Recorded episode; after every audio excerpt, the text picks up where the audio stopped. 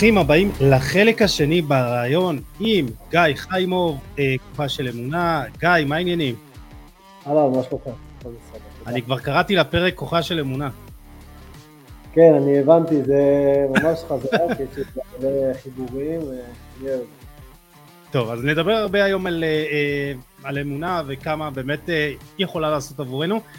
אז קודם כל, מי שלא שמע את הפרק, לא, מי שלא האזין לפרק, לחלק הראשון איתך, או צפה בו, אז אתם כמובן מוזמנים לעשות את זה, וגם אם לא, ותעשו את זה אחרי החלק הזה, הכל בסדר. בחלק הראשון אנחנו מדברים אה, כל הקריירה של חגי, מגיל 6 ההתחלה ועד גיל 34 והפרישה, אה, הרבה סיפורים אה, מרתקים ומעניינים וככה בלי ספוילרים אז לכו לעשות את זה. שי וייקנין שהיה בחלק הראשון אה, לא איתנו בחלק הזה אז ככה אבל אה, גם לא מגיע קרדיט על הרעיון הזה. אה, בכל מקרה גיא, אה, הגענו לחלק של הפרישה ובאמת היה פרק אה, חלק מרתק ו... אמרנו שאנחנו רוצים להקדיש לכל הרגעים האלה, המסע הזה שעברת מרגע הפרישה ועד היום חלק נכבד, כי באמת רצינו לתת לזה את המקום. נכון. כי זה הציל את חייך וגם שינה את חייך הרגע הזה של הפרישה והפציעה והכל. אמת, אמת.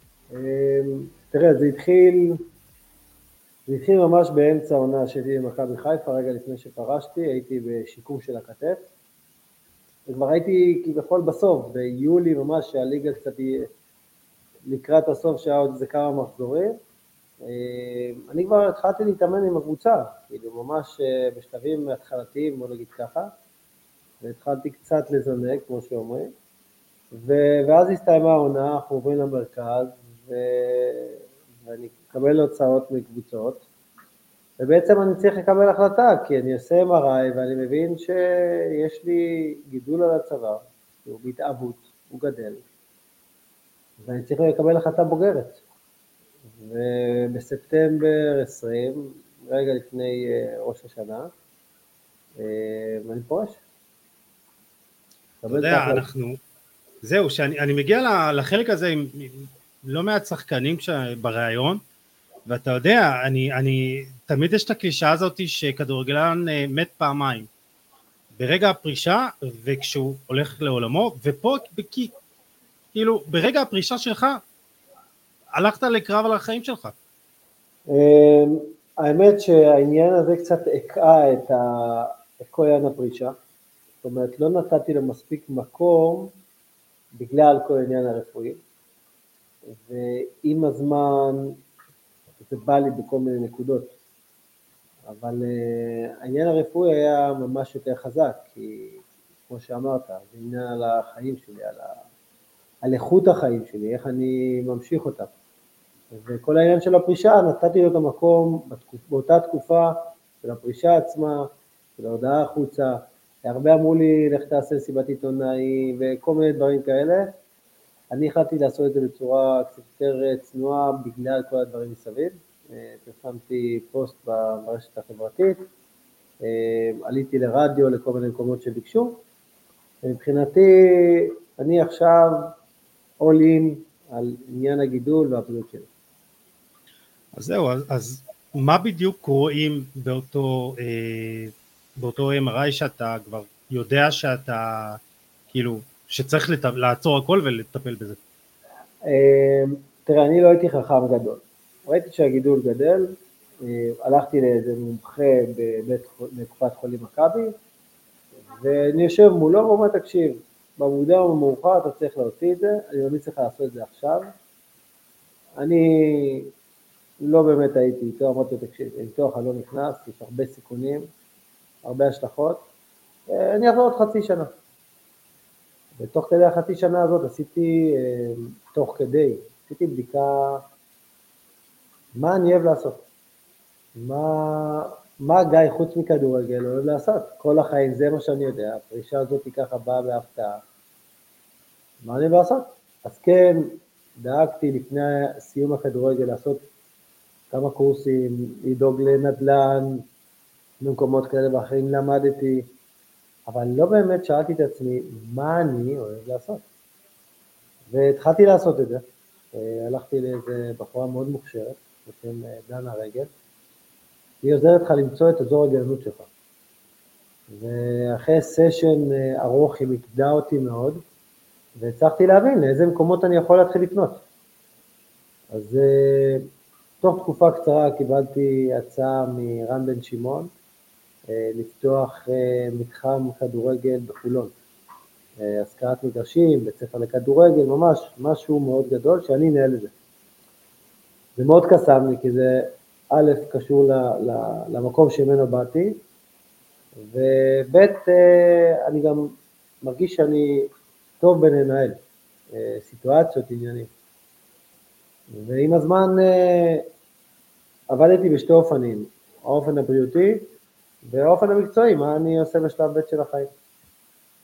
הדברים, אה, איך אומרים, התקדמו כמו שצריך. אה, נכנסתי לשותפות והסברתי להם שרגע לפני אני צריך אה, לעבור ניתוח. זאת אומרת, זה כבר היה ממש קרב וקרב.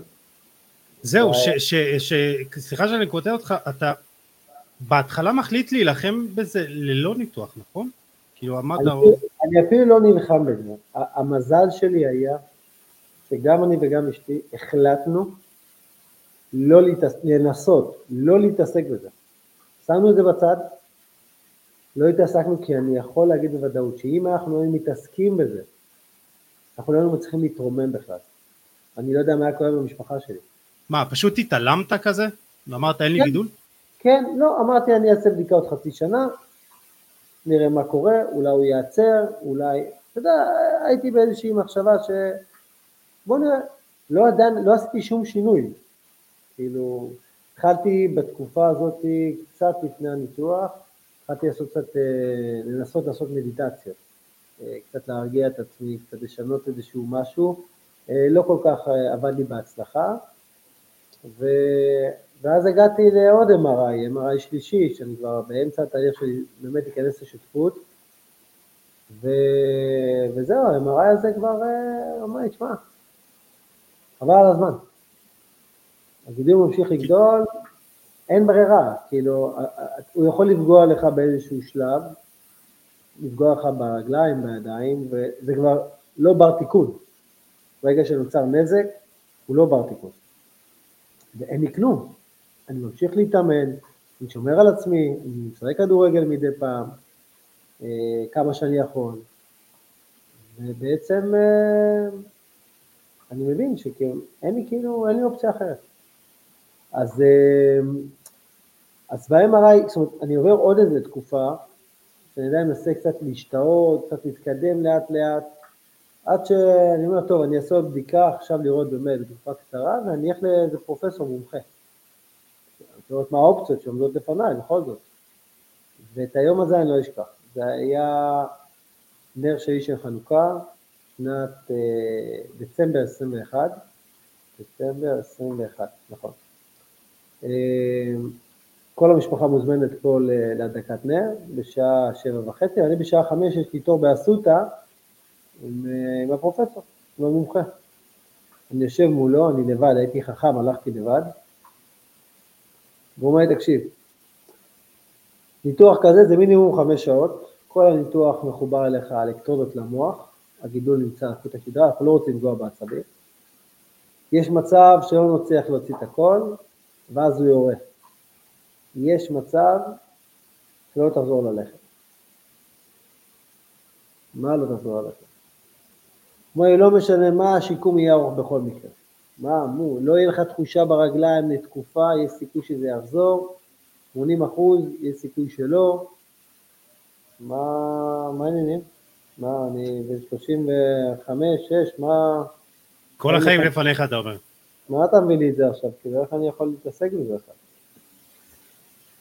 וראיתי שחור, כמעט התעלפתי. אה, שאלתי את עצמי איך יכולתי ללכת לבד לפגישה כזאת, בלי אשתי. ואני יוצא משם, אני בדרך לזה, ואני מתקשר לאשתי בדרך לבית, והיא שומעת על הקול שלי, מבינה שיש פה משהו שהוא, שהוא לא רגיל. והגעתי הביתה ואני פשוט משחק משחק. כל המשפחה שלי פה, ואני כאילו אין כלום. מדליקים נר. בא לך להתפרק, לבכות, וכאילו... בא לי, בא לי לא להיות שם, ואשתי רואה את הכל.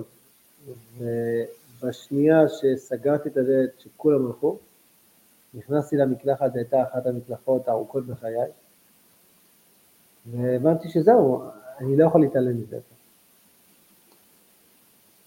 אה, אחרי תקופה ממש קצרה, תוך חודשיים, אני כבר בחדר ניתוח. נכנס, הניתוח אה, עבר בהצלחה, הוציאו 80% אה, מהגידול, נשאר לי 20%. בשפה מקצועית זה נקרא שארית. ובתוך תוכי, כאילו, איך שיצאתי ממש מה... מהניתוח, אני זוכר שאמרתי לאשתי ככה, שאני מתאושש, אני יודע למה נשארה לי השארית הזאת, כדי לחזק אותי באמונה. עוד לא אמרתי כלום, זה, זה המשפט הראשון שאמרתי. ואני זוכר את זה כי זה באמת, אה, זה בא לי מאיזה מקום שהרגשתי מתוך תוכי שזה לא סתם נשאר. אה, היה לי חודש, היה לי שלושה ימים הכי קשים בחיים שלי. אני מבן אדם שהוא ספורטאי, מתפקד, לא יכולתי להתקלח לבד, לא יכולתי כאבים, כאבי תוכן בכל הגוף. אני כל יום מתעלף בבית החולים. אין לי תחושה מהגן ומטה. לצורך העניין אנסה להמחיש אה, מה אני חווה. עכשיו היית לוקח שני שקיות מים, אתה שם אותם מתחת לכפות הרגליים. זו התחושה היומיומית שאני מרגיש, שאני קם בבוקר מהמיטה ושם את רגליי על הקרקע. זאת אומרת, בן אדם מרגיש, שם את הרגליים שלו על הקרקע, הוא מרגיש קרקע. אני מרגיש שקיות מים. לפעמים השקית מלאה יותר, לפעמים פחות. אבל זו התחושה. זו התחושה היומיומית. ואלה היו ימים מאוד טראומטיים עבורי. זאת אומרת, אה, ההכרה שאני כבר לא גיא חיימוב, הספורטאי, הייתה לי ממש קשה. ממש קשה. ברוך השם, אה, הספורט אה, מאוד עזר לי בשיקום הזה, כי אני כמו מכונה. אז חזרתי הביתה כבר אחרי כמה ימים התחלתי שיקום, הגיעו לפה מטפלים, רופאים, הפכתי את הבית לחדר כושר, ממש. תוך, תוך חודש וחצי חזרתי לרוץ, עם האי יציבות, עם כל הדברים, כל הדברים הנלווים, מצב ארון, עם הכל. אה, ואז אני מגיע כאילו לביקורת בבית החולים, ואומר לי, תקשיב, הכל טוב ויפה, אתה צריך לעבור הקרנות. אני אומר לו, מה הקרנות? קיצור, הרגשת שאתה מנצח, ואז פתאום בום, זורקים לך איזה עוד איזה נוקאוט כזה. אני עברתי כמעט אה, שנה וחצי של, אה, של אגרופים. זאת אומרת, חשבתי, הנה אני מנצח, בום כן. אגרוף. הנה אני עובר, הנה אגרוף. הוא אומר, תשמע, אתה צריך לעבור הקרנות. אמרתי לו, אני עכשיו לא עובר הקרנות. בוא נעשה בדיקה עוד חצי שנה, נראה מה קורה עם הגידול, עם השארית הזאת. אמרתי, אני לא נכנס למכונה הזאת, אני קלסטרופוב, אז כאילו צריכים לשים עליך מסכה, קושרים אותך למיטה, ואתה נכנס למכונה סגורה. לעשות את זה במשך שישה שבועות כל יום. עכשיו, אין צ'אנס כזה, אני גם לא נכנס לזה, לא רוצה לעשות הקרנות. אני יוצא משם, למזלי הפגישה הזאת הלכתי עם אשתי, ועדיין ראיתי כזה שחור, התבאסתי מאוד, כי אתה יודע, אני כבר מבסוט, חזרתי לעצמי, אמנם יש לי חוסר תחושה, אבל אני מתפקד. וחשבתי שאני כבר אחרי, אבל בעצם אני עדיין לא. ובחצי שנה הזאת אני, למזלי, אני מקים את המתחם של, של רם בן שמעון שנקרא גולסו, עם השותפים שלו, ואני פשוט לא, שום דבר לא עומד נגד עיניי, זאת אומרת, אני עכשיו, זה העבודה שלי, זה המקצוע, זה השלב הבא בחיים, ואני מקים מתחם, כמובן איתם בצורה מדהימה, אה, תוך חצי שנה, ואז אני צריך לעשות בדיקה נוספת, לראות מה קורה. אה, הייתה, אני, אני הרגשתי שזה קצת אה, מאוד עמוס על הנפש שלי, התקופה הזאת. איך אומרים, השעון החול מתקצר, והבנתי שאני לא יכול לתת 100% לאותו מתחם, וקצת נהיה קצת חיכוכים. אמ, סגרתי את הסיפור עם רן, אני יצאתי משם בדצ... ספטמבר 22. זה חצי שנה אחרי שהייתי במתחם, ואז אה, בנובמבר אני נפגש שוב עם, ה, עם הרדיולוג, ואני יושב מולו, והוא אומר לי, תשמע גיא, אין ברירה. הגידול גדל, השארית גדלה, וזהו, צריכים לעשות את התהליך. אומר, טוב, מה, מה זה אומר? מה, מה אני רוצה שיקרה? שמה מה יקרה לשארית הזאת? מה היא, היא יכולה להיעלם? לא. יכולה לפגוע בי? כן. לא יודעים את ההשלכה. אבל אין ברירה, אין משהו אחר שאפשר לעשות. אני חוזר הביתה ושם זה אחת התקופות החשוכות בחיים שלי, שם אני נכנס לדיכאון. עכשיו כלפי חוץ אתה לא תראה שום דבר, הכל תקין, אבל אני לא מצליח לקום מהמיטה, אם אני לא שם איזה שיר מסוים, אני לא מצליח לקום. אתה רוצה לשתף אותנו? מה זה השיר? זה שיר, אה, שיר, שיר, שיר של, אה, של איזה זמר לא מהארץ, זה מחו"ל, אה, ספרדית, שהוא נקרא פארטי, והוא הצליח לעורר בי איזשהו דחף לקום. וכלפי חוץ, אמרתי, הכל רגיל, לא רואים שום דבר. אבל גם האמונה שלי, בתור בחור מאמין, גם הרוח שלי נפלה. וזה חודשיים שאמרתי, אני עושה הכל. כל דבר שמישהו יציע לי לעשות, בוא תנסה, בוא ת... אני אעשה, משהו יצליח. אז בתקופה הזאת אני הופך את הבית למעבדה. מאמן כושר של נבחרת ישראל לשעבר, חזי נחשוני, שולח לי גלגל הצלה, ודרכו אני מתחיל בהרפתקה להכנת חיידקים בריאים למערכת העיכול. אני מתחיל להחמיץ דברים בבית. מייצר לי שוטים פרוביוטיים, אה, מכין כל יום יוגורט פרוביוטי. במקביל אני מתחיל אה, קנאביס רפואי. ואז אמרתי, טוב, מה, אני גם אעשה הקרנות, אני, משהו יצליח, התחלתי בדרך בריאותית, ואמרתי גם אני אעשה הקרנות, למרות שזה זה סותר, אבל אמרתי אני אעשה הכל, משהו יצליח. התחלתי להתאמן. הלכתי למטפלת, נתנה לי כל מיני כלים איך לנסות להתגבר על הקלסטרופוביה, ואז עשיתי משהו שאני עושה הכי טוב, להתאמן. התחלתי לעשות אה, טיפול פסיכולוגי רגשי, רגשי לעצמי, ואז אמרתי, אוקיי, איך צולחים הקרנות מקלסטרופוביה? יש לך מחשבה? לא יודע, אני, אתה, אתה מדבר על להתאמן, אז אתה עושה כזה מחנה אימונים בבית, סוגר את עצמך, שם עליך דברים, אני יודע מה. אני הולך לגני שעשועים. אני נכנס לתוך צינור של גן שעשועים, במשך רבע שעה, בלי אוזניות, בלי טלפון, מנסה להתרגל. כל פעם אני מחפש צינור קטן יותר כדי להעלות את רמת הקושי. ואז אה, אני לא נח, ואני אומר, אתה יודע מה, תשמע, אני מצליח להתחיל. רגע, לא פחדת שאיזה ילד אה, כאילו יתגלש לא, באותו רגע? הייתי, הייתי בא בשעות של בוקר, ילדים בגליל. נו.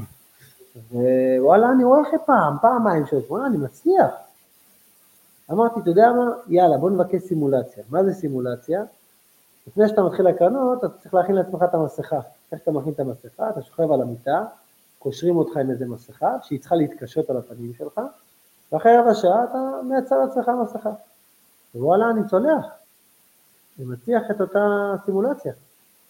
ואומרים לי, טוב, יאללה, בוא נקבע, שבוע הבא תתחיל הקרנות. אני אומר, רגע, רגע, תנו לי שנייה להתאושש, להבין מה קורה. אמרתי, אני לא רוצה ישר להתחיל מהר. ואחרי שבועיים אני קובע תאריך. אני נכנסתי לדיכאון בסביבות נובמבר 21, ב-14 לשני, 23, אני קובע. מתחיל סשן ראשון, זה יום שלישי, יום אהבה הלועזי, ושתהיה בריאה אשתי, לילה לפני הקרנות, היא אומרת לי, תשמע, מחר יהיה לך נס. עכשיו אני אגיד לך את האמת, וואלה, לא הייתי איתה. כן. אני הייתי מרוכז, מפוקס, איך אני הולך לעמוד את התהליך הזה. מה, ו... אה, אה, הרגשת שכאילו שום דבר כבר לא יכול להציל, כאילו האמונה שלך הייתה, מה. האמונה שלך הייתה בתחתית כאילו? אין, אין, הייתי, הרוח שלי ממש, ממש הייתה נמוכה, המצב הנפשי שלי והרוחני שלי היה במקום מאוד נמוך. וכבר לא האמנתי לי כלום, אמרתי אני אעשה משהו, משהו יצליח. וכבר התחלתי תהליך בריאותי, שתבין, הייתי מחמיץ כל יום, והייתי כבר, הרגשתי הרבה יותר טוב, בלי סוכרים, בלי פחמימות כבר חודשיים, אני כבר באיזשהו תהליך ממש מטורף. ו, ובעצם הקרנות, בעצם זה היה דיסוננס, כי, כי זה בעצם היה משפיע עליי לרעה. כל מה שבניתי עכשיו, זה היה הורס לי. אבל אני לא אכפת לי, אמרתי אני אעשה משהו, משהו יצליח. וקמנו בשלישי בבוקר, אני מפוקס, מרוכז, ואשתי מתחילה לבכות כל הדרך. אל תעשה את זה, אתה התחלת תהליך בריאותי, אתה תצליח, תמשיך, אנחנו נלך לעוד מישהו. אמרתי לה, סינדי, תתמכי בי עכשיו, אני הולך לעשות את זה, נקודה. ואנחנו מגיעים לבית החולים, והתור שלי היה בשעה עשר וחצי, הגענו בסביבות עשרה לאחת עשרה, אחת עשרה, אנחנו רואים את שני האחים שלי, מתוך שלושה. אחד בחור דתי, אחי מהקריות, יוני, אחי הבכור, ואחי הקטן דניאל, הוא בצד השני. והם רואים את אשתי בוכה, אז שואלים אותם מה קרה. אז בינתיים אנחנו נכנסים לבית החולים, הקרנות היו בקומה מינוס שתיים, איזה חדר פינתי כזה בבית החולים. היא מסבירה להם למה גיא לא צריך לעבור את ההקרנות, הוא התחיל תהליך בריאותי וקנאביס וכל מה שצריך, ועכשיו מה שהוא יעשה זה יהרוס לו. עכשיו אני לא איתם, אני הולך איתם, אבל אני לא איתם באמת. ואנחנו מגיעים לשם, שעה 11 וחמישה, אני מעביר כרטיס, מחכה, יושבים אני, המסכה, אשתי והאחים שלי. ועוברות איזה כמה דקות, לא קוראים לי עדיין, נכנס איזה בחור דתי למחלקה, ושואל, מי רוצה להניח תפילין?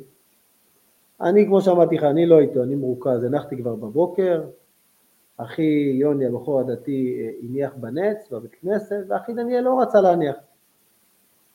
אז, אז אחי יוני נותן לו איזה מכה על הכתף, אומר לו, מה, אחיך, תתפלל בשבילו, לרפואתו. אז הוא קצת מאי נעימות, וגם רצון שאני אהיה בריא. התפלל, חמש דקות, עושה תפילין, שמע ישראל. מסיים את התפילה, אותו בחור נותן לו שני ספרונים. הספרונים האלה אה, נקראים קונטרסים. מי שמכיר, אה, מחלקים אותם ברמזורים, ועוד כל מיני מקומות. אה, אתה רוצה שנייה שאני אביא אותם? כן, אנחנו פה, אפשר גם, זה פרק וידאו, אז אפשר גם לראות את זה. כן, אז עד, ש, עד שגיא יגיע באמת אה, לטובת אלה שמאזינים לנו בספוטיפיי, זה הרגע שגיא באמת הולך להביא את הספרונים שהוא הולך לדבר עליהם. אה, ובאמת זה, זה, קטע, זה קטע מרגש, בחלק הראשון אני בדיוק אומר שבחלק הראשון אתה גם בסרטון הזה, הזכרתי את הסרטון הזה בערוץ 2000, שכאילו באמת אתה מדבר ויש לזה עדות כאילו ל, לרגע הזה ספציפי, אז כן גיא. עכשיו אתה יודע יש לזה עדות שאני אפילו לא מצליח להבין למה אשתי הרימה בכלל את הטלפון, כאילו מה היא חשבה לעצמה שהיא צריכה לצלם את זה עכשיו כן. שבדיעבד זה היה מזכרת לנצח. ואז אה, אותו קונטרס עם שתי חוברות, אה, שתי ספרונים, אחי דניאל, שהניח תפילין, נותן את זה לאחי יוני, בחור הדתי. עכשיו לאותו זמן ידענו שיש בערך, כל אחד ש... בערך איזה מאה ספרונים. אחרי בדיקה מעמיקה יש מעל אלף. עכשיו הוא לוקח את הספרונים, הוא נותן אותם לאחי, אחי מסתכל עליהם ואומר, אני לא מאמין, הקדוש ברוך הוא מדבר אליך. עכשיו אני הייתי חייב שנייה להתפקס, הספרון הראשון היה כבוד האישה, הספרון השני היה רפואה שלמה, תכבד את אשתך, יהיה לך רפואה שלמה. מאחור רשום הבטחה גדולה. עכשיו אני, כמה שכאילו הייתי מרוכז ומפוקס, אתה יודע, אחי עוד המשיך. אז אני אקריא לכם את השורה הראשונה שהוא הקריא לי. בני היקר, אל לכבד ולייקר מאוד מאוד את אשתך, כי האישה המתנה שנותן הקדוש ברוך הוא לאדם, ואם הוא זוכה, אז היא עוזרת לו בגשמיות וברוחניות. אני, פה הבנתי, פה אני קיבלתי את ההערה שלי, קמתי, עכשיו אמרתי, ואז תוך כדי אני הולך לחדר של ההקרנות, ומנסה שנייה רגע לראות את הצירופי מקרים, כמה דברים קרו פה, אם זה סתם איזה צירוף מקרים, או משהו שלא יכול להיות שאנחנו פספסנו. ואז אני אומר, רגע, אם אותו בחור שרצה שיניחו תפילין, היה מחכה בכניסה לבית החולים, והיה משיג מאות של אנשים. אתה יודע מה, אם האחים שלי לא היו באים, זה לא היה קורה. אם אחד מהם היה מגיע, זה לא היה קורה. מה הסיכוי שאני אקבל את שתי הספרונים האלה מתוך אלף ספרונים? מה הסיכוי? אמרתי, שמע, יש פה משהו גדול, אני לא, לא יכול לעשות את זה. בדיוק יוצאת אותה בחורה, כבר שעה אני שמה ולא קראו לי. היא יוצאת הבחורה, אמרתי, אה, באתי לקרוא לך. אמרתי לה, תודה רבה, אני הקרנות היום לא רוצה. נתתי את המסכות, והסתובבתי, יצאתי. הם לא הבינו מה קורה, האחים שלי. והיו, אתה יודע, זה כאילו... היית באיזה עולם, בזון שלך, עולם שלך כאילו? זכינו באליפות, זה היה התחושה. יצאנו משם תמונות, כאילו עכשיו, מה קרה? שלחנו את, את, את התמונות האלה למשפחה, הם אמרו, מה, אתם כבר אחרי, איזה יום, איזה אחרי? ישבנו, סיפרנו את זה למשפחה, הם היו בשוק. עכשיו, האחים שלי הלכו כל אחד לעבודה שלו, ואני ואשתי אמרנו, טוב, לאן נלך? מה, נלך עכשיו הביתה? צריכים רגע לעכל מה קורה, מה אנחנו עושים? נסענו לים בתל אביב. עכשיו, תל אביב היא גדולה. ואז אה, אנחנו רואים מרחוק, בדרך אל הים, איזה זוג חברים שלנו מעומר. גרנו בעומר, עסקתי בהפועל באר שבע, ואני אומר, מה הסיכוי שאני אראה את אותו זוג חברים, בכלל גר בעומר, מכל העיר הזאת. כן. אמרתי, יש פה משהו. הסתכלתי בהודעות שלי ושלו, ואני מגלגל, גולל אחורה, ואני רואה שהוא נתן לי ספר, לפני שש שנים. חוזר הביתה, ואני פותח את הארון, ואני רואה את הספר. זה היה ספר של ארז משה. זה היה ספר שמדבר על, אה, של חוכמה, בינה, דעת, זאת אומרת של לך לך אל ארצך, זאת אומרת, שני הדפים הראשונים בעצם סיפרו את החודשיים דיכאון שהייתי, שהייתי בתוך שמיכה, ועכשיו אני קיבלתי את המסר ללכת לעזור לאנשים, וזה היה שוק, אני, אני, אני פשוט לא האמנתי. איך חיברתי את הדברים האלה, כאילו, שמתי לב לסימנים. ומאותו רגע אני הייתי באופוריה שקיבלתי כזה נס. התחלתי אה, ללמוד טניה, שטניה מדברת על אה, הנפש, נפש הבהמית, נפש האלוקית, זה ממש אה, נתן לי עוד כוח. אה, משם נסעתי לרב יובל השארו בצפון, הוא לי תוכנית קיטוגנית טבעונית. חודשיים בלי פחמות, בלי סוכרים, שכבר הייתי רגיל בלי פחמות, בלי סוכרים, אבל יותר קיצוני, לפי משקלים, לפי כמויות, בוקר, צהריים, ערב, בעיקר זה היה חסות, טיפה ירק, בזיליקום, כוסברה ואגוזי. וזה כדי להאיץ את תהליך ההחלמה הטבעי? זה בעצם להמית את אותו שארית. איך? אנחנו יודעים להגיד שגידולים סרטניים חיים מסוכרים לפחמות. וברגע שאני הורדתי את זה, ובסיום התוכנית הזאת עשיתי עשרה ימי צום מים, גושפנקה, לסיים את התהליך. אז הרב נתן לי את התוכנית הזאת. ויש לזה, לזה יש גם עדות באינסטגרם שלך, אני ראיתי. נכון, עכשיו, על, על פי זה הוא נתן לי את התוכנית. אמנם הגידול שלי היה שפירי, אוקיי, אבל הוא אמר לי, אני נותן לך תוכנית של, שלא על אף אחד מישראל חולה סרטן. כי אה, אה, הגידולים הם גידולים, אמנם סוג אחר, ואני כמו מקצוען, כמו מכונה, במשך חודשיים, ארוחות משפחתיות, ארוחות שישי, כלום. אני עם הסלט אין, אין, אין איזה צ'יט מיל אתה אומר.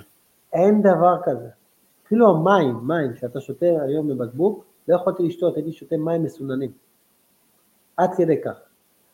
והיה רגע אחד שמבחינתי הוא שינה לי את כל התפיסה, זה היה היום השלישי.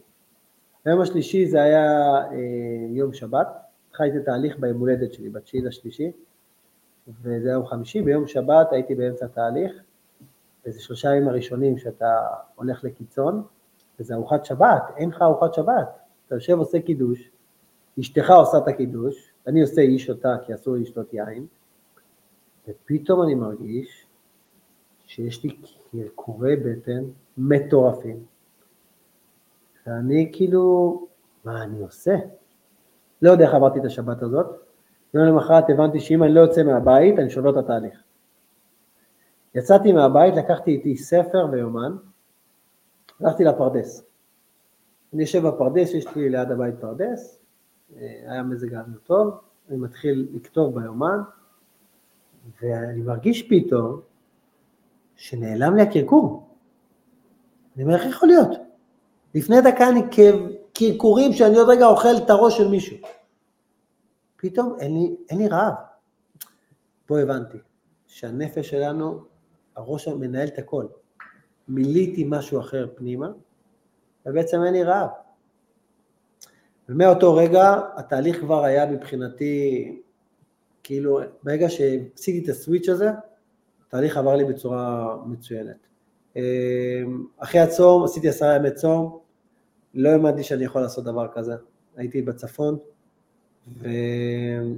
ובמקום שנקרא בית הבריאות. זו חוויה, חוויה מטורפת. אמ, יש לך המון סדנאות שם, אתה מבין הרבה מאוד על הנפש, אתה מנותק מהכל. ביום החמישי כבר, אמ, הקול שלי כבר צנח, אה, כבר לא היה לי הרבה כוח, וסיימתי, עשרה ימי צום. אני הכי מבסוט שיש בעולם, אני מבחינתי, זהו, סיימתי. אני, אין לי גידול, אין לי שרי, אין לי כלום, חוץ שתראה נקי. סגרתי אחרי אה, שבוע בערך, סגרתי אה, בדיקת MRI, שלאחריה סגרתי טיול, אה, לי, לאבא ולילד, למנצ'סטר, חצי גמר ליגת אלופות, מנצ'סטר, מנצ'סטר סיטי נגד ריאל מדריד, במנצ'סטר. ו... זה, רגע, תחבר אותנו, אם כבר אנחנו, אתה יודע, כבר שכחתי שאנחנו בפודקאסט כדורגל. כן, רגע, כן. זה, זה 2020 ו... זה, אנחנו מדברים על uh, מאי uh, 23. אה, נו, בסדר, נו, כן, נו, הטראבל, אוקיי. נכון, נכון, ה-4-0 אוקיי. המפורסם. ואני עושה MRI ביום ראשון, ויום שלישי טסים.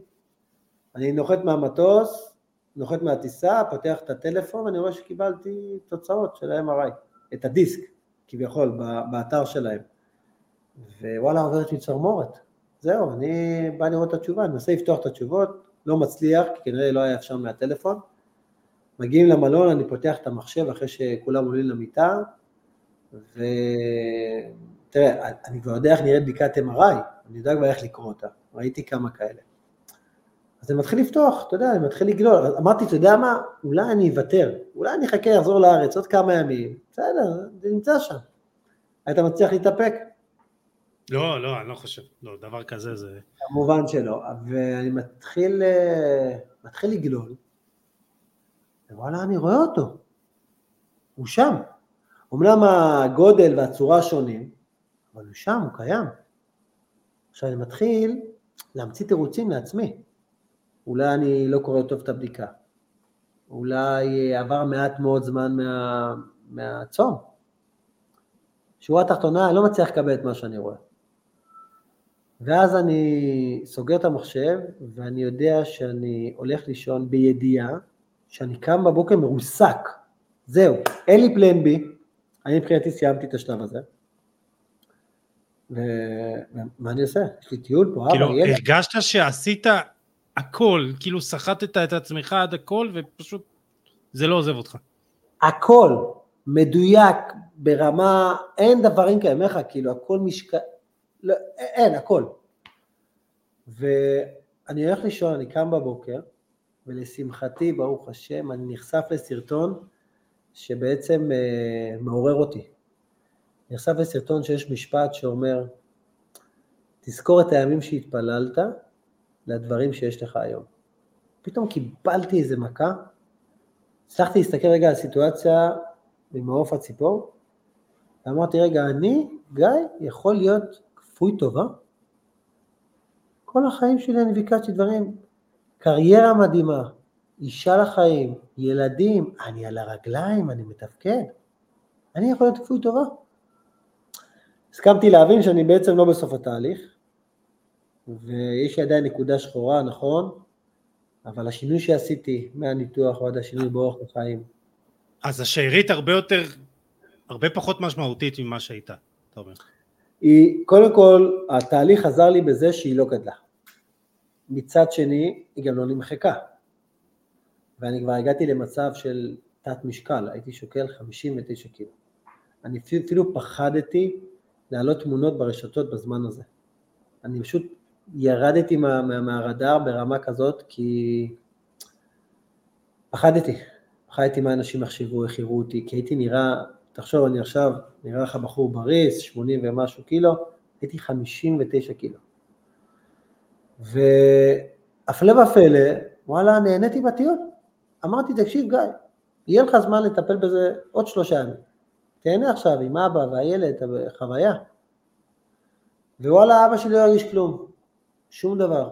חזרתי לארץ, ישבתי עם אשתי, הבנו לאן אנחנו הולכים, והתחלנו לבדוק מה עוד אופציות שעומדות לפנינו. הבנתי שיש הקנות בחו"ל, בווינה, שם יש 90% הצלחה. וואלה, היינו מבסוטים, דיברנו עם אנשים שעברו וזה, הכנתי מזוודה כבר, הייתי מוכן להקפצה. אמ, בתקופה הזאת לא היה לי ביטוח חיים, ביטוח בריאות, שיכסו את העלויות, כי ביטלנו אותו לפני שנתיים שלא רצו לעזור לי בכל מיני דברים, וביקשתי מקופת החולים שתיקח בזה חלק. וקופת החולים אחרי סחבת נוראית, דחו אותי. עכשיו גיליתי את זה שהייתי באמצע הטיסה, חודש אחרי שחזרתי עם אבא והילד, נסענו לטיול אני ואשתי שכבר היה סגור מראש, לאיטליה. והיא אומרת לי, ואז פתאום אני מקבל מייל שכאילו אין לי, אין לי מי שייסע בבעלות, חצי מיליון שקל. מאיפה עכשיו אני מארגן את הסכום הזה? ואז אני שולח מייל למכון, אני אומר להם, תקשיבו, אני אולי אקח הלוואה, משהו, הם דחו את זה על הסף. אני ואשתי באמצע הטיול, יושבים שנינו בבית קפה, גמורים. אומרים, עד שכבר היה לנו איזה אופק, מה, מה אנחנו עושים? זה היה לפני החזרה, ואז uh, הגענו לשדה התעופה, uh, אשתי מחכה ב... אני אקבל טלפון מהארץ, אשתי בצ'ק אין, ועל הקו נמצאת uh, בחורה בשם איילה. איילה היא, היא בחורה שעובדת uh, בעמותה שנקראת להושיט יד, זו עמותה לחולי סרטן, שאני חבר שם כבר כמה שנים טובות, ברוך השם, וכל פעם שאיילה צריכה משהו, אמרתי לה, רק את מתקשרת אליי. עכשיו, יש לה סקריפט ברור, בסיום כל שיחה שלנו. אני עושה מה שאני עושה, ובסיום השיחה היא אומרת לי שתמיד תיתן מתוך שמחה, במקום שתמיד שתיתן ולא תקבל. זה הסקריפט ברור שלה, כבר שנים, אני כבר מוכן לזה. ופתאום עכשיו, אתה יודע מה היא אומרת לי, יוסי? נו. היא אומרת, תקשיב, מה שאתה עושה פה זה ביטוח חיים. אני אומר, במשך שנים היא אומרת לי את אותו סקריפט. למה עכשיו, עכשיו, היא לא יודעת מה קורה איתי, אין לה מושג. למה עכשיו את אומרת לי ביטוח חיים? הרי לפני רגע אני מבין שאין לי ביטוח, אין מי שישלם את החצי מיליון. אני מתחיל לבכות. באמצע שדה התעופה, אשתי עזבה את התור, ולא הבינה מה קרה. ושמה הבנתי שההשגחה שלי היא עד הסוף. אם לא הבנתי מספיק מה היה באותו הקרנות שלא נכנסתי, שם הבנתי עד הסוף. אתה יכול להיות רגוע, יש לך ביטוח. חזרנו לארץ, היינו באופוריה, כי שוב קיבלתי סימן מהקדוש ברוך הוא. כשחזרתי לארץ התקשרתי אמרתי, תגידי, אלה, למה אמרת לי באותו רגע ביטוח חיים? אמרתי, אתה יודע, היה לי כמה שיחות לפני, דיברתי עם איזה מישהי, דיברנו על משהו שקשור לביטוח חיים, ופתאום הרגשתי צורך להגיד לך את זה. תראה מה זה, איך זה התחבר בדיוק לאותם רגעים. ואז אמרו לי כאילו בארץ, אמרו לי, תשמע, אם פרופסור מסוים אה, יאשר לך את זה, אני אתן לך את האישור להקרנות בחו"ל.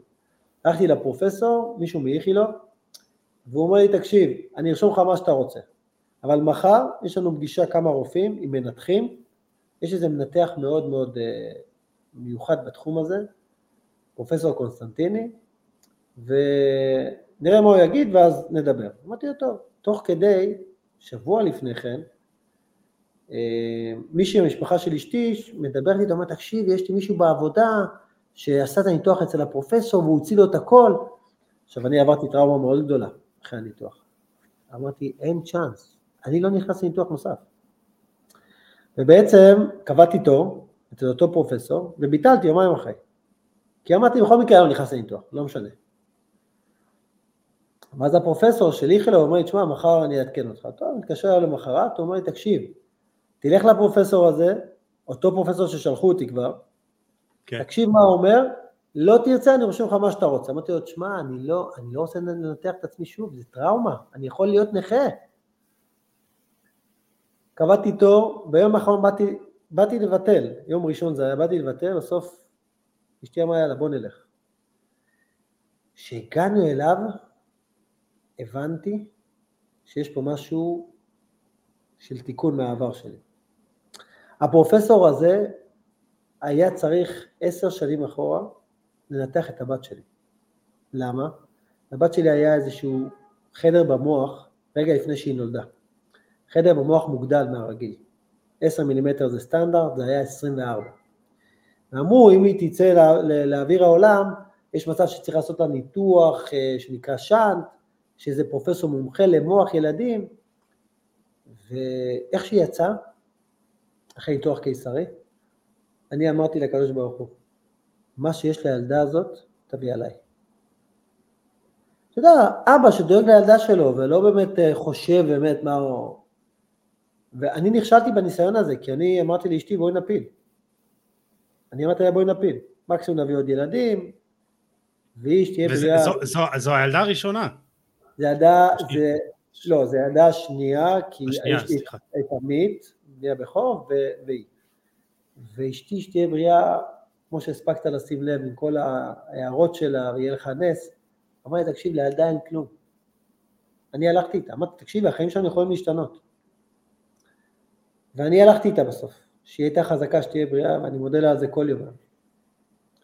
ואני נכשלתי בניסיון הזה, ובעצם פתאום קלטנו, אני ואשתי, רגע לפני שאנחנו נכנסים לפרופסור, שזה אותו מנתח שהיה צריך לנתח את הילדה שלי.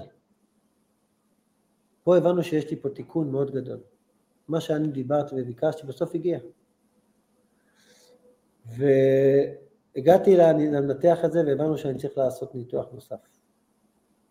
אני עובר את הניתוח בהצלחה, הוא מוציא לי את כל הגידול, ברוך השם.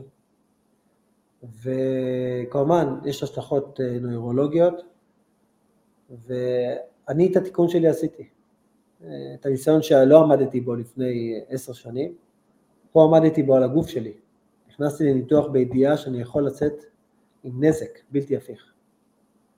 ואני עומד על הרגליים כי הייתי, הלכתי לניתוח הזה באמונה שלמה, שזה התיקון שלי. וברוך השם, אה, אני אחרי חצי שנה מהניתוח, אה, עשיתי בדיקת MRI לפני אה, שבוע וחצי, והבדיקה ברוך השם נקייה, אין לי שום זכר לשארית, וברוך השם, אני עכשיו בשלב השני. השלב השני זה? השלב השני זה איך אני עכשיו עוזר לאנשים. א', אה. אמ, אז, אז לפני זה, אז לפני זה, גיא, ברשותך, אני קודם כל מרגיש שאני צריך איזה שנייה כמה, אתה יודע, אוויר. אני חושב ש, שאנשים ש... הורים ששמעו את החלק הזה, יכולים מאוד להתחבר למה שאמרת, כי הריון זה משהו, וילדים זה משהו שאף אחד לא יכול באמת לקלוט את הבדיקות, ופתאום, ואת הסרטים שיש לך, ופתאום, אתה יודע, הרופאים אומרים ככה, ויש כאלה ככה, ואתה אומר לעצמך באמת כאילו, מאיפה לשאוב את הכוחות, אה, תשמע, זה, זה, זה מטלטל. אה, אני, אני יכול להגיד לך בתור אבא שאתה יודע, חווים את הדברים האלה, יש רגעים טובים ורגעים טובים פחות. אני ביום הולדת שלי לפני איזה עשר שנים, אשתי הפילה טבעי, כאילו היינו בבית חולים בשביל לעשות את זה, וככה באמת, אה, אתה יודע, הכל מתחבר פה, וברוך השם היום שני ילדים יש לנו, שיהיו בריאים, באמת. וגם איתם היו סרטים, אבל לא משנה, בקיצור, מה שרציתי להגיד, אה, אה, אשתך, אה, היא דמות מפתח פה בכל הסיפור מן הסתם, אבל אתם, יש לכם קשר מיוחד, כאילו אתם זה גיל 14 ביחד, וכאילו, וכל פעם, אתה יודע, אתה, אתה מדבר על כבוד האישה ולהקשיב לה והכל, אבל באמת כאילו זה... תשמע, יש לה הרבה כוחות, כאילו, מיסטיים, בדרך האלה. הזה. אני תמיד אומר לה, אה, באותה תקופה, שאני הולך איתך אחורה כמה שנים, תמיד הרמה הרוחנית שלה הייתה הרבה יותר גבוהה משלי. ולא תמיד התחברתי לזה, אבל אני יכול להגיד לך שאומנם אני עברתי את הסיפור על הגוף שלי, על כל, כל הדרך הזאת שעברתי, במירכאות קרתה לי, אבל לה יש חלק בלתי נפרד מכל מה שקרה לי. זאת אומרת, אנחנו מסתכלים היום על דברים שהיא כתבה לפני שהם קרו, היא זימנה את הדברים, הלוואי והייתי יכול להתחיל, אתה יודע, לפרוט את כל הדברים, כי זה, זה באמת הרבה זמן. ואני כל כך מודה לה על זה, והחיבור, כמו שאמרת, ברוך השם, אני מודה לשם כל יום, שבאמת אה, חיבר אותי עם האישה הזאתי. אה, כמו שאמרת, מגיל 14-15 היא עברה איתי את כל הדרך, היא הייתה איתי בביוב, והיא הייתה איתי במקומות הכי גבוהים שיש, חוותה איתי הכל, אה, תמיד הייתה לצידי, כל מקום שעברתי לשחק, אם זה בצפון, בדרום, בחו"ל, בכלל לא חשבה, היא אספה את כל הפקלאות, את הילדים, ועברה איתי. אז חד משמעי, אה, יש לה חלק מאוד נכבד במסע הזה. וואו. אז תודה לך סינדי. טוב, אז החלק השני באמת, כשאתה מדבר על המטפלת שעזרה לך להבין מה, מה לעשות כאילו ב, ב, אחרי הכדורגל ואחרי הקריירה ו, ו, וגם כל התהליך הזה גורם לך להבין שאתה רוצה לעזור לאנשים וזה זה כאילו, תספר לי על זה, זה, זה כל האנשים, זה ספורטאים, זה שוערים כאילו? אני ב... ממש בינואר 23, שאני עדיין בשיא הדיכאון, כן. יש לי וידאו שאני מצלם את עצמי, שאני בדרך לפגישה עם חברה. אה, להתחיל לבנות הרצאה. תמיד אמרה לי, סיני, תשמע, יש לך סיפור, אתה חייב ללכת לעזור לאנשים. אמרתי, סיני, עזבי אותי, מה עכשיו אני לעמוד מול קהל? די, לא בשבילי. ויש לי סרטון שאני מצלם את עצמי, אומר, חבר'ה, אני מתחיל פה איזשהו, בשבילי, אפילו לא חבר'ה, אני מתחיל פה איזה תהליך, אני לא יודע לאן הוא בכלל יגיע, ותוך כדי התהליך הזה של בניית הרצאה, אני עובר את כל מה שסיפרתי לך, שכביכול ההרצאה כבר הייתה אמורה להיות סגורה, אבל פתאום נפתח עוד פרק, כי לא סיימתי את התהליך. ואז התהליך הזה לא יסתיים, ונפתח עוד פרק. ואני אקבל כל כך הרבה תובנות בתהליך הבריאותי, בנפש שלי, עם מתניה, והכל מתחבר. ופתאום אני מייצר הרצאה שהיא נותנת כלים פרקטיים איך לעזור לאנשים לא להגיע למצב שלי. הרי אני הגעתי למצב הזה כי לא הקשבתי לקול שלי, לא הקשבתי ללחצים שמנהלים אותנו. אני רק רציתי להרוויח, להצליח, לא עניין אותי כלום. ובעצם ההרצאה הזאת היא נותנת כלי לכל אחד. לא משנה, הוא לא חייב להיות ספורטאי בכלל. כי כל אחד חווה לחץ. לא משנה באיזה עבודה הוא עובד, לא משנה אם הוא בכלל עובד או לא, יכול להיות שהוא רק הורה או, או, או, או אימא. חווים לחץ, הילדים שלנו דאגות, עניינים, וזה נוגע בכל אחד. וזה מדהים, כי בתקופה האחרונה אני מרצה לכל מיני אזורים, למכללות, לאנשים תורניים, לאנשים מכל מיני סוגים, וכל אחד לוקח את זה למקום שלו, ואתה רואה אותו פתאום, את הרפלקשן, איך הוא לוקח את זה לאזור של החיים שלו. יש פרק בהרצאה שמדבר על ילדים. כמה התשוקות של הילדים שלנו זה מה שאנחנו צריכים לשים לב אליהם. ואז אני הסתכלתי רגע על, ה, על החיים שלי מגיל מאוד צעיר, שלי לא היה את הכלי איך להתמודד עם הלחץ הזה, עם העומס הזה. אז החלטתי ללוות שוערים. אה, מגיל 8-9 עד גילאי אה, נוער, שלי לא היה את הכלי, כי אני מבין שאני יצרתי לעצמי את הלחץ הזה, כי לא היה לי כלים. אנחנו מדברים על שנת 2000, מי בכלל מדבר על כן. אה, פסיכולוגים, מנטליים, ואני רואה היום את הסיפוק שיש לי, שאני יושב עם ילד, שהוא ילד מאוד מוכשר, או, או איזה שחקן שוער נוער, שיש לו איזה משחק חשוב, ואני שומע את כל מה שאני הרגשתי, הוא מספר לי, ואני אומר בואנה זה כאילו לא השתנה, והיום יש פסיכולוגים, כי עם כל הכבוד לפסיכולוג, עם כל הכבוד לאיש מקצוע, הוא לא יודע מה שוער חווה, הוא לא מבין איזה התמודדויות יש לו. וברגע שאני מקבל הודעה במוצאי שבת מאותו ילד, שמספר לי, תשמע, היה לי משחק, ובאתי למשחק הזה ממקום אחר, ממקום שאני רוצה שהוא יבוא. אני מסביר להם שאי אפשר לא לטעות. אני מסביר להם שהחיים האלה זה לא, לא ייגמרו אם תהיו שוערים או לא, כי אף אחד לא מבטיח את זה. עצם הראייה השונה מביאה אותם לגישה אחרת. לנסות ליהנות, משהו שאני לא נהניתי כן. אז שני, שני המסלולים האלה של א', לעזור לשוערים צעירים, איך להגיע מוכנים יותר מבחינה מנטלית.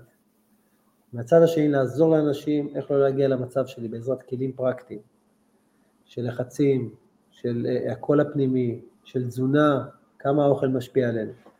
ובעצם זה המסלול שלי היום. זה המסלול שלי דרך אותו uh, uh, סיפוק של רצון לעזור לאנשים, uh, ובעזרת השם uh, אני כבר מרגיש את העידוד של זה. כן, אתה, אתה מרגיש את ההצלחה, ואתה יודע, אתה, אתה מספר על הצלחה של שחקן, שוער שלך, אז, אז אני חושב שבסופו של דבר זה שווה הכל. אם אתה מצליח לעזור לאיזה ילד, לאיזה נער, ו, וזה זה, זה מספק. אה,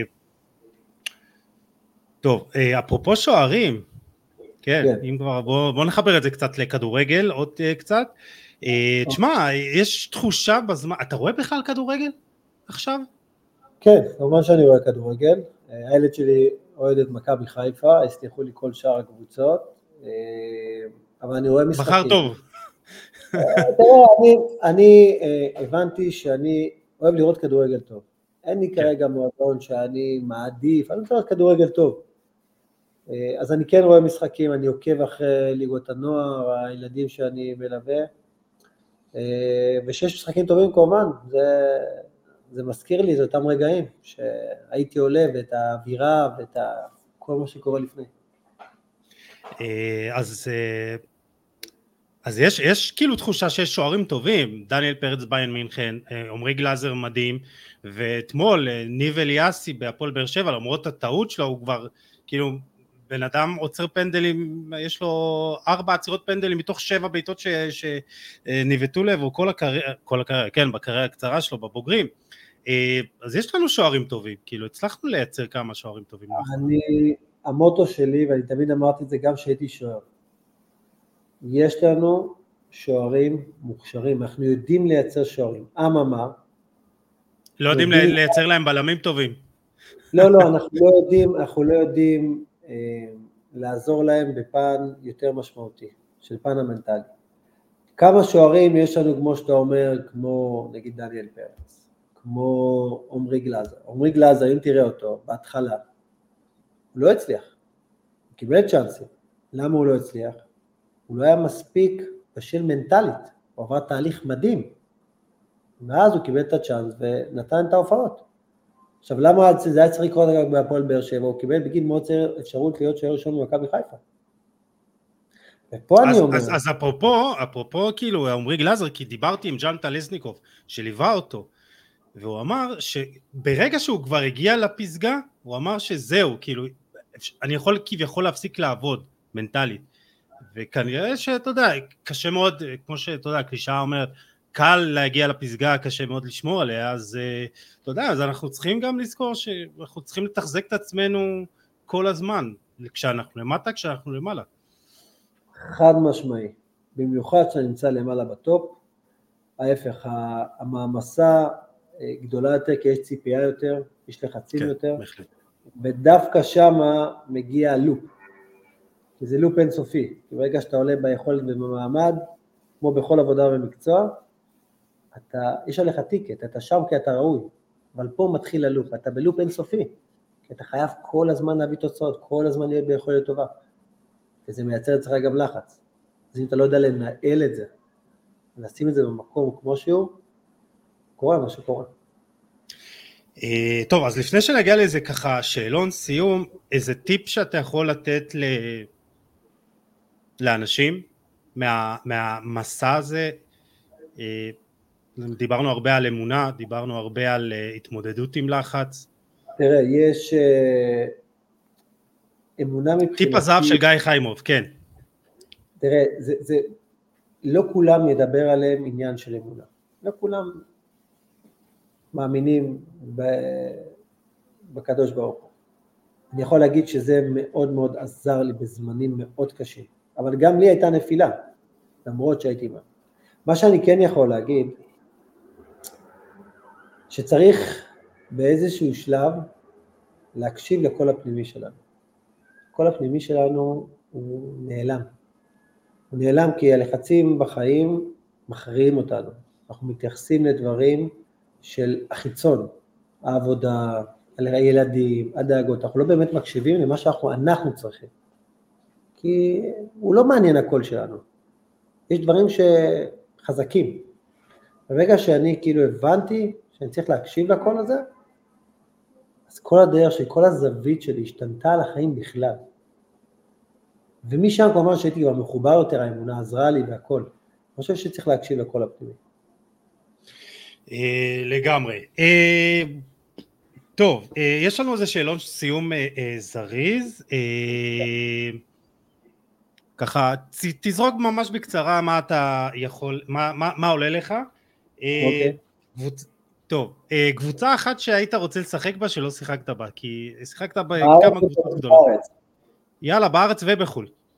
בארץ ובחו"ל. בארץ בית"ר ירושלים. כן, אווירה מטורפת של טדי, אה, קהל והכל, ובחו"ל, אם אני מפליג וזה, זה בברצלונה, אם אני ככה. אמרת שיש לך משחק רגל טוב, אז כאילו היית כן, משתלב טוב. בגלל זה. אה, דמות אחת אה, בעולם, בעולם הכדורגל, שהיית יושב איתו לבירה, או עושה איתו ככה צום מים? איקר קסיאס. אה, דווקא שיחק בריאל, כן, מה היית שואל אותו?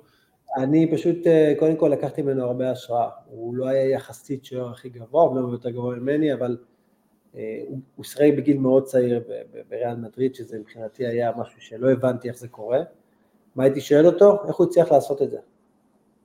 איך הוא הצליח לעשות בגיל מאוד צעיר, להיות בקבוצה אחת הטובות בעולם, ועדיין להביא את היכולת הזאת. כן, אה, תשמע, אתה רואה עכשיו את אה, למין ימל בגיל 16, בן אדם... אה, זה שונה אבל, שחקן, כן. שחקן זה שונה, זה שונה, אין מה לעשות, זה שונה, יש עליך, יש עליך לחץ גם, אבל זה לא אותו לחץ שיש שם. כן.